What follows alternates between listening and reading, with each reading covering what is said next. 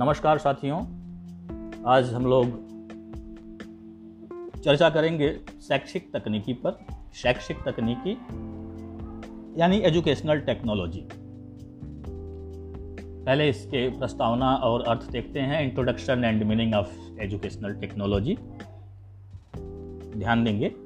प्रागैतिहासिक काल के मानव से लेकर वर्तमान काल के सभ्य और विकसित मानव तक के इस विराट सफ़र में मानव जीवन को जिस चीज़ ने सर्वाधिक प्रभावित किया है, वह है शिक्षा।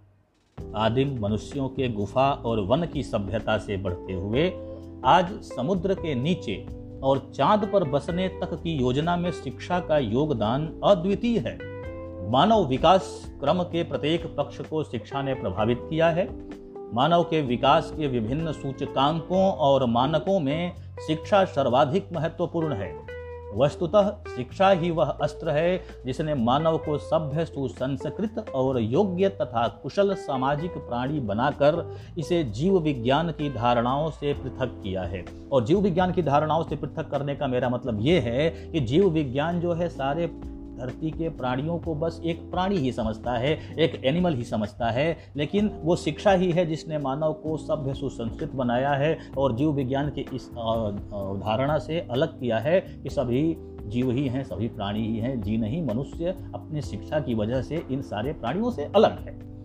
प्रस्तुत अध्याय में शिक्षा तकनीकी के विविध पक्षों के विषय में जानने से पूर्व शिक्षा और तकनीकी के पदों पर विचार किया जाना आवश्यक है। जी हाँ शिक्षा तकनीकी में दो शब्द हैं, शिक्षा और तकनीकी। तो इसके पहले कि हम ज़्यादा डिटेल में जाएँ, हम पहले ये जानेंगे कि शिक्षा क्या है, तकनीकी क्या है, तब समझेंगे कि शिक्षा तकनीकी क्या है। ओके तो सबसे पहले शिक्षा को लेते हैं। शिक्षा शिक्षा शब्द की व्युत्पत्ति संस्कृत भाषा की शिक्ष धातु में अप्रत्यय के लगाने से हुआ है। शिक्ष का अर्थ है सीखना और सिखाना। इसलिए शिक्षा का अर्थ है सीखने और सिखाने की प्रक्रिया। इसी प्रकार यदि हम शिक्षा को की अंग्रेज़ी एजुकेशन पर विचार करें तो ज्ञात होता है कि इस शब्द की उत्पत्ति लैटिन भाषा के शब्द एजुकेटम से हुई है। एजुकेटम शब्द लैटिन भाषा के ही ई प्लस ड्यूको से मिलकर बना है, जिसका अर्थ है अंदर से बाहर की ओर अग्रसर करना, अर्थात व्यक्ति की आंतरिक शक्तियों का बाहरी प्रकटीकरण ही शिक्षा है। यानी शिक्षा क्या है? हमारे अंदर पहले से ही मौजूद है, उसे बस बाहर निकाल देना ही शिक्षा है। यानी हम सब जन्म से ही विद्वान हैं, हम सब जन्म से ही ज्ञानी हैं। ऐसा, ऐसी जो शिक्षा की अवधारणा है, वो वास्तव में बड़ी व्यापक, बड़ी गूढ़ है, बड़ी रहस्यमय है और बड़ी इंपॉर्टेंट भी है। शिक्षा के अर्थ को थोड़ा अधिक समझने के क्रम में हम कुछ परिभाषाओं पर विचार करते हैं। पेस्टोलॉजी महोदय क्या कहते हैं कि शिक्षा मनुष्य की आंतरिक शक्तियों का प्राकृतिक, समन्वित एवं प्रगतिशील विकास है। देखिए, परिभाषा जब हम कोई पढ़ते हैं, कोई देखते हैं तो उसमें जो उसके मेन कीवर्ड्स होते हैं, उन कीवर्ड्स पर अगर हम ध्यान दे दें तो हमें परिभाषा आसानी से याद भी हो जाती है और उन कीवर्ड्स को अगर हम थोड़ा सा एलेबोरेट करें तो वो परिभाषा जो है विस्तृत अर्थ का रूप ले लेती है। तो इसलिए कभी भी परिभाषा पढ़ते समय आप परिभाषा के खास खास शब्दों पर ध्यान दीजिए और अगर अर्थ पूछे तो उसी परिभाषा के इन शब्दों का जो है आप थोड़ा सा प्रसार कर दीजिए, बढ़ा दीजिए तो वो अर्थ का रूप ले लेगा। तो पेस्टोलॉजी महोदय की परिभाषा हम जरा इंग्लिश में देखें कि education is natural, harmonious and progressive development of man's innate powers. अब इसके बाद जॉन डीवी महोदय की परिभाषा देखें। जॉन डीवी महोदय की परिभाषा का हिंदी रूपांतरण है कि शिक्षा का अर्थ किसी व्यक्ति विशेष में उन समस्त शक्तियों का विकास है जो उसे अपने वातावरण को नियंत्रित करने और निहित संभावनाओं की पूर्ति में सक्षम बना सकेगी। इसका मूल अंग्रेज़ी देखें। Education means the development of all those capacities in the individual which will enable him to control the environment and fulfil his possibilities by John Dewey और अब हम भारतीय विचारकों की बात करें तो भारतीय विचारकों में शिक्षा के बारे में सबसे अच्छी बात बताई स्वामी विवेकानंद ने। स्वामी विवेकानंद के अनुसार, मनुष्य में निहित पूर्णता की अभिव्यक्ति करना ही शिक्षा है। इसका अंग्रेज़ी रूपांतरण देखें। Education is manifestation of perfection already present in man by Swami Vivekananda और इसके बाद गुरुदेव रविंद्रनाथ टैगोर बहुत बड़े प्रकृतिवादी हुए हैं जो हमारे देश में। आ, उनके अनुसार देखें शिक्षा क्या है कि उच्चतम शिक्षा वह है जो हमें केवल सूचना ही नहीं देती वरन हमारे जीवन को प्रत्येक अस्तित्व के अनुकूल बनाती है। इसका अंग्रेज़ी रूपांतरण, the highest education is that which does not merely give us information but makes our life in harmony with all existence, R N Tagore. उपरोक्त परिभाषाओं के आलोक में यह कहा जा सकता है कि शिक्षा वस्तुतः एक सोदेश्य सामाजिक प्रक्रिया है, यानी उद्देश्यपूर्ण सामाजिक प्रक्रिया है जो व्यक्ति का सर्वांगीण विकास करते हुए उसे समाज का कुशल और राष्ट्र का योग्य नागरिक बनाती है। शिक्षा से जुड़े विविध पक्षों के लिए ही शैक्षिक शब्द प्रयोग किया जाता है। शिक्षा शब्द जहाँ व्याकरणिक दृष्टि से संज्ञा पद है, वहीं शैक्षिक शब्द विशेषण है, जिसका अर्थ है शिक्षा से संबंधित। अब हम तकनीकी के अर्थ को समझने का प्रयास करेंगे। तकनीकी यानी टेक्नोलॉजी। देखिए क्या है ये? तकनीकी शब्द की अंग्रेज़ी टेक्नोलॉजी होती है। अंग्रेज़ी का यह शब्द टेक्नोलॉजी ग्रीक भाषा के शब्द टेक्निकोस से बना है, जिसका अर्थ है कला या बुनने, बनाने या निर्माण की कला। सामान्य अर्थों में हम कह सकते हैं कि किसी कार्य को विशेष ढंग से संपन्न करना ही तकनीकी है। तकनीकी वास्तव में विज्ञान से जुड़ी है। यह विज्ञान का व्यवहारिक पक्ष है। इस बात पे ज़रूर ध्यान देंगे। ये बहुत इंपॉर्टेंट बात है कि तकनीकी जो है वो विज्ञान का व्यवहारिक पक्ष है, यानी तकनीकी और विज्ञान एक दूसरे से जुड़े हैं। विज्ञान सिद्धांत है तो तकनीकी उसका व्यवहारिक पक्ष है। तकनीकी का संबंध कौशल और दक्षता से है। तकनीकी को परिभाषित करते हुए जे ब्लूमर कहते हैं कि तकनीकी वैज्ञानिक सिद्धांत का प्रयोगात्मक लक्ष्यों में प्रयोग मात्र है।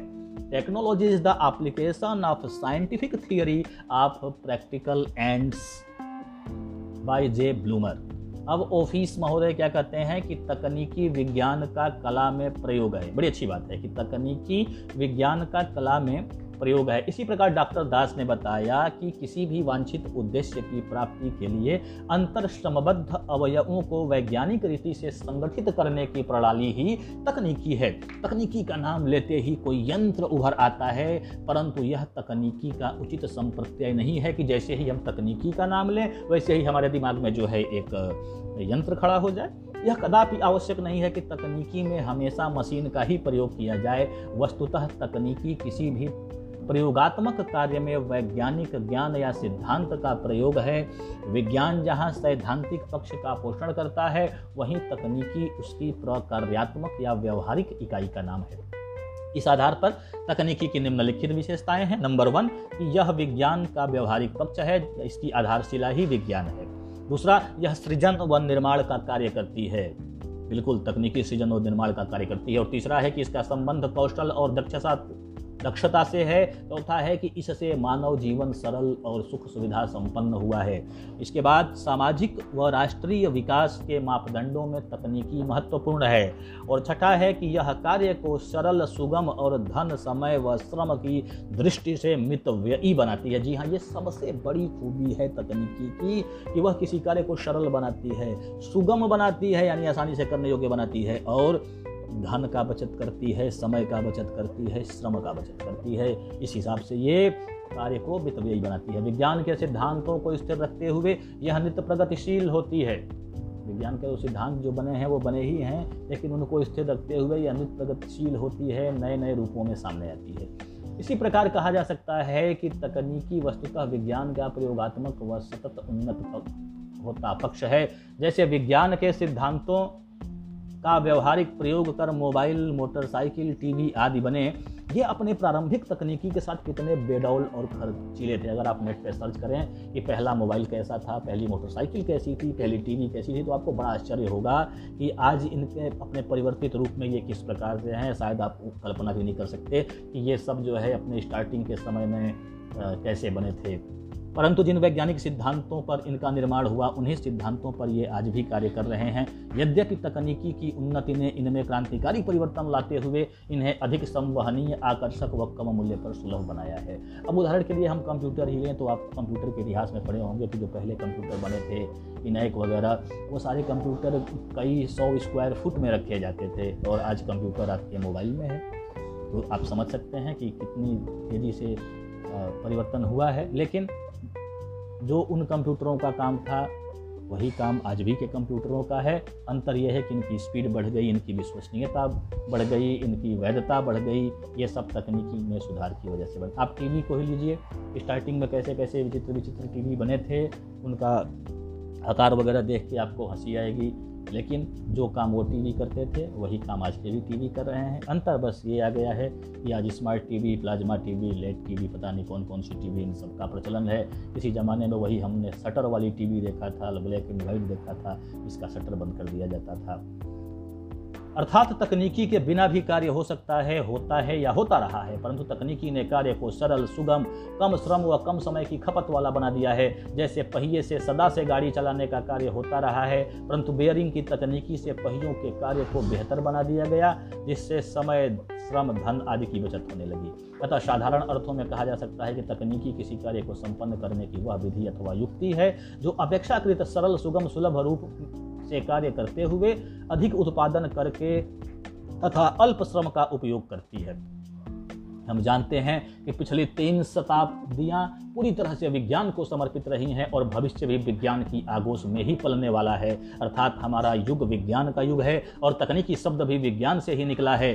जीवन के विभिन्न क्षेत्रों में प्रयुक्त होने वाली किसी भी तकनीकी के मूल में यदि हम जाएँ तो वहाँ विज्ञान और विज्ञान के सिद्धांतों को ही पाएँगे। तकनीकी ने हमारे जीवन की मूलभूत आवश्यकताएँ, रोटी, कपड़ा और मकान को पूरी तरह से प्रभावित किया है। यह एक कटु सत्य है कि यदि विज्ञान और तकनीकी ने रोटी, कपड़ा और मकान के क्षेत्र में अपना अपूर्व योगदान न दिया होता तो क्या होता? जीवन के विविध पक्षों की तरह शिक्षा को भी तकनीकी ने प्रभावित किया। शिक्षा तकनीकी के संपर्क से बच न सकी और फिर शिक्षा को तकनीकी ने इस कदर प्रभावित किया कि शैक्षिक तकनीकी शिक्षा का बृहत पक्ष बनकर उभरा। शैक्षिक तकनीकी का सामान्य सा अर्थ यही है कि विज्ञान और तकनीकी के अद्भुत मेल को शिक्षा के विविध पक्षों में शामिल करना, जिससे शैक्षिक उद्देश्यों की प्राप्ति सरलता और सुगमता से होना सुनिश्चित हो जाए।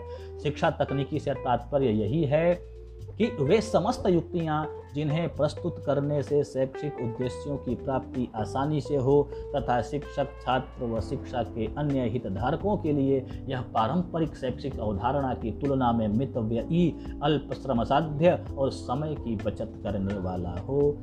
धन्यवाद।